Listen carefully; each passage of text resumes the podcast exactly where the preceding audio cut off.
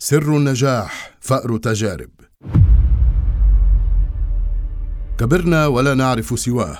كبرنا ونحن نحلم بزيارة قصره وعالمه. كبرنا على ضحكات رسمتها على وجوهنا البريئة صوره الملونة. كبرنا ونحن ننادي اسمه وبراءتنا لا تعي الأقصوصة وراء اسم ديزني الذي كان الشغل الشاغل في أيام طفولتنا. كبرت أجيال على مدى عقود على حكايا عالم سحر فكر الأطفال ونقله من الواقع للخيال الملون على حكايا عالم صممه هو ورسم تفاصيله كما تمنى منذ طفولته. الشاب الموهوب الذي رفضته صحيفة المتواضعة في شيكاغو كرسام أطلق العنان لريشته وأجبر صحف العالم بأسره بأن تكتب عنه. من أين بدأ الحلم وكيف أصبح حقيقة؟ إذا كنتم لا تريدون أن تفوتوا رحلة أسطورية تابعوا معنا لتعرفوا ما السر وراء فأر والت ديزني. ولد لا يملك سوى أنامله لينتقل منها إلى عالم آخر. نشأ في مزرعة في ميسوري هربا من الجرائم المنتشرة في مدينة شيكاغو. مزرعة متواضعة قريبة من سكة حديد يمر فيها القطار في كل فترة بدأت في رسم ملامح موهبة الصبي الذي كان مغرما بالقطارات فكان يقضي وقتا طويلا في محطة القطار ليشاهدها. ومن حسن حظ الفتى أن عمه كان يقود القطار ليلوح لوولت وأخيه بصافرة القطار فيذهبان للمشاهدة من أرض مرتفعة. أسلوب وولت بدأ ينمو رويدا رويدا. فكان الأخير يرسم صور حيوانات وقطارات ويبيعها لأصحابه وأقاربه فيجني مصروفا بسيطا. لم تبقى الأمور جميلة وبسيطة لفترة طويلة فليس إلا بأصعب مراحل حياة وولت تبدأ للتو. ما الحلول التي قد يلجأ إليها الوالد المصاب بالحمى التيفوئيدية لإنقاذ معيشة عائلته؟ ها بالمزرعة التي كانت أجمل مقر لانطلاق إبداع الصبي تباع وتنتقل العائلة إلى مدينة تكساس ليبدأ وولت وأخته بارتياد مدرسة جديدة بالقرب من المنزل المستأجر. كيف لعائلة دخلها محدود بأن تؤمن معيشة كريمة لذويها. عندها اضطر ديزني إلى العمل مع أخيه الأكبر في مطبعة والدهم في سن الخامسة عشرة لينتقلا لتوزيع الجرائد مع مؤسسة نشر صحف فكانا يقومان بتوزيع الجرائد لأكثر من 700 عميل صباحا و600 عميل آخر مساء.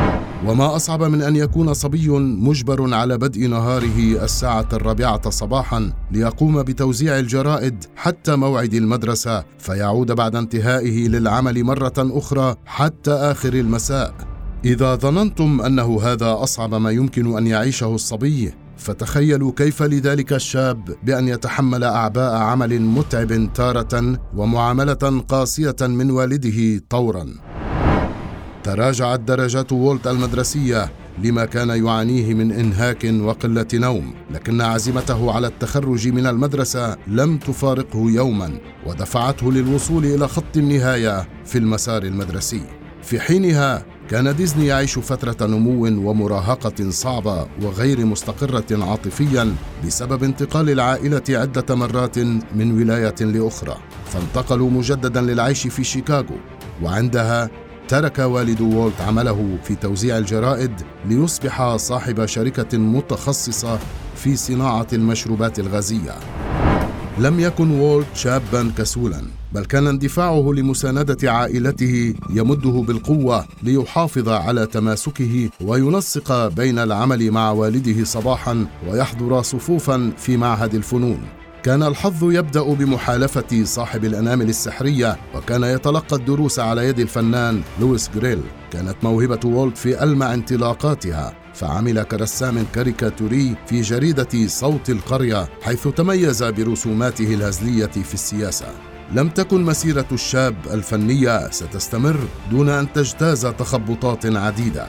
فإذ بأخي وولت ينضم لصفوف المجندين في القوات البحرية في عام 1918 ولم يتم قبول وولت بسبب صغر سنه. سمع الوالد بأن الصليب الأحمر يقوم بتجنيد من هم من مواليد عام 1900 للحرب العالمية الأولى وإذ به يزور تاريخ ميلاد الشاب من عام 1901 إلى عام 1900 ليستطيع هذا الأخير التطوع في الصليب الأحمر. تم قبول والت وبعد فترة تدريبه عمل كسائق إسعاف في فرنسا ولكنه لم يفقد الحس الفني الذي كان يحمله في داخله دائما فكان يرسم في أوقات فراغه على سيارة الإسعاف. لم تدم فترة انضمامه مع الضباط طويلا ليقدم طلب إعفائه عام 1919 ويعود للولايات المتحدة الأمريكية ومن حينها بدأت رحلة ديزني بملاحقة النجاح. انتقل إلى مدينة كانساس تاركا أسرته والعمل مع أبيه باحثا عن وظيفة تشبع شغفه للرسم الكاريكاتوري. لم يكن الأخ الكبير روي سيترك وولت بلا تقديم الدعم فساعده للحصول على وظيفة في استوديو بيسمن روبن الفني حيث كان تخصصه عبارة عن إنشاء إعلانات كرسام كاريكاتير للمجلات والصحف ودور السينما. بدأت أبواب الحظ تنفتح شيئا فشيئا أمام موهبة وولت بحيث أثناء عمله تعرف على آب إيوركس وهو رسام كرتون ورسوم متحركة. ونشأت صداقة بين الاثنين تكللت بشراكة تم بموجبها افتتاح شركة خاصة بهما لكنها لم تدم طويلا بحيث لم تلقى إقبالا من الجمهور ففسخت الشراكة وأغلقت الشركة سريعا. ليست كل المشاريع ناجحة وكانت تلك أولى خيبات وولت فهل للظروف أن تكون منمقة دوما؟ ولكن هل كان الفشل يعني التوقف والتراجع؟ كان حب وولت للرسم الكرتوني أكبر وأهم من أن يتخلى عنه ببساطة تعاقد مع شركة كانساس سيتي لدعاية الأفلام وعمل في صناعة الإعلانات البدائية المتعلقة بتقنيات الرسوم المتحركة البدائية أغرم وولت بتحريك القصائص حيث إنه كان يقضي ساعات في المكتبة لتصفح كتب التشريح والميكانيكا الخاصة بالرسوم المتحركة واستغل عمله في الشركة فقام باستعارة الكاميرا ليجرب استخدامها في تقنيات الرسوم المتحركة بمفرده. هذه الوظيفة لم تكن تكفي لإشباع شغف وولت ولم تكن تتماشى وطموحه فبعد عامين من العمل في الشركة تركها ليؤسس شركة للأفلام مع فنان يدعى فريد هارمان. كانت الشركة متخصصة في صناعة أفلام الرسوم المتحركة. وكان وولت يجد المساحة لإطلاق الحرية لإبداعه في قصص الأطفال القصيرة.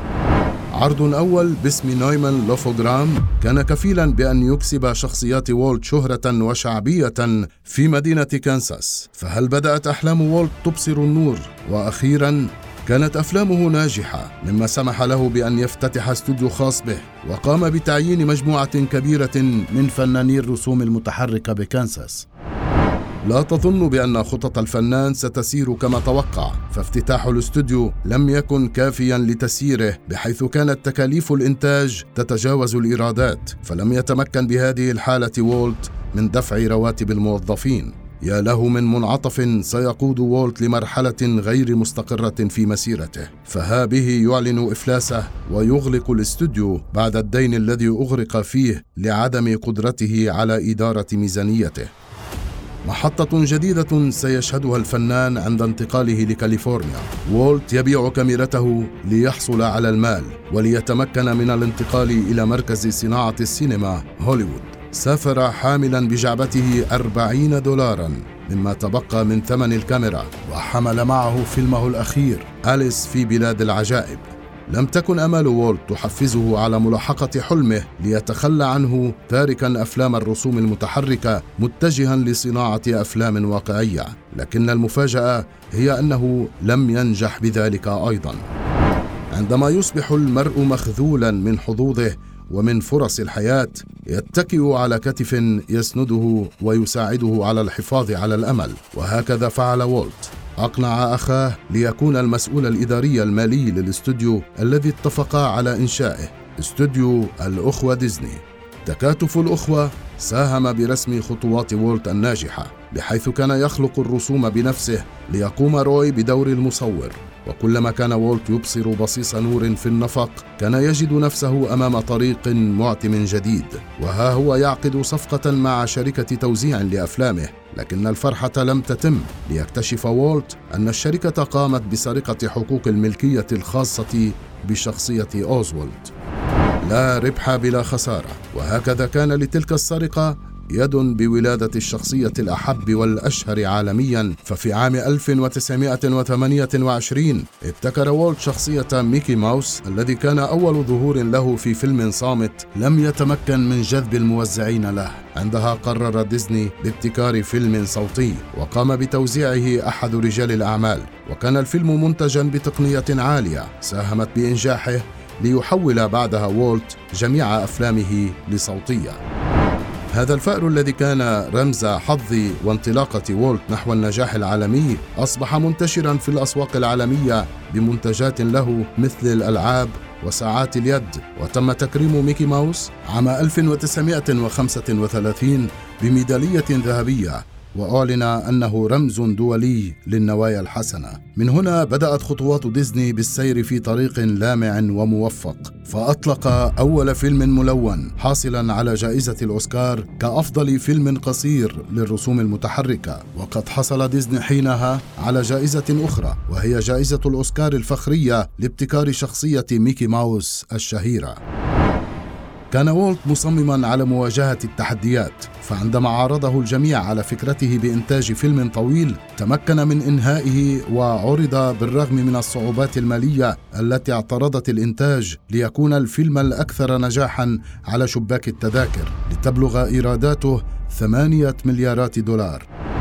كان وولت ينتج أفلاما لرفع معنويات القوات المسلحة في فترة الحرب العالمية الثانية وبالرغم من انخفاض الأرباح لتردي الأوضاع الاقتصادية لكن المبدع لم يتخلى يوما عن التمسك بإنتاج المزيد من الأفلام الطويلة ليصدر بيتر بان وأليس في بلاد العجائب فيما يلي.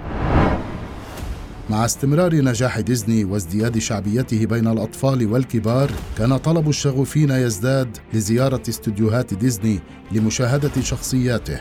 وبما أن المساحة كانت صغيرة وغير كافية لاستقبال الأعداد فكر وولت بإنشاء مدينة ترفيهية للجمهور في عام 1950 ليطلق للعالم عالما آخر موازيا مليئا بالمغامرة والإبداع.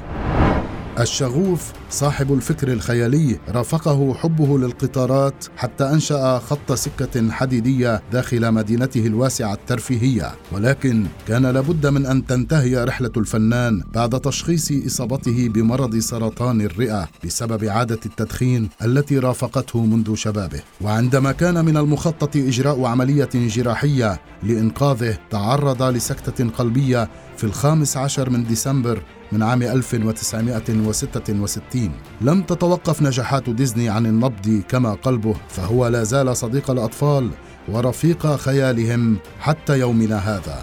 إصرار الفنان ساعده على بناء إمبراطوريته ليدخل إلى قلوب الكبار قبل الصغار من خلال قصصه الكرتونية المؤثرة. رحلة صمود وولت تلهم الأجيال لعدم الاستسلام للمحاولات الفاشلة فالأمل بالنجاح موجود طالما العزيمة موجودة. فأر صغير أسس لرحلة نجاح أسطورية. لذا تمسكوا بخيالكم إلى أن يصبح واقعاً.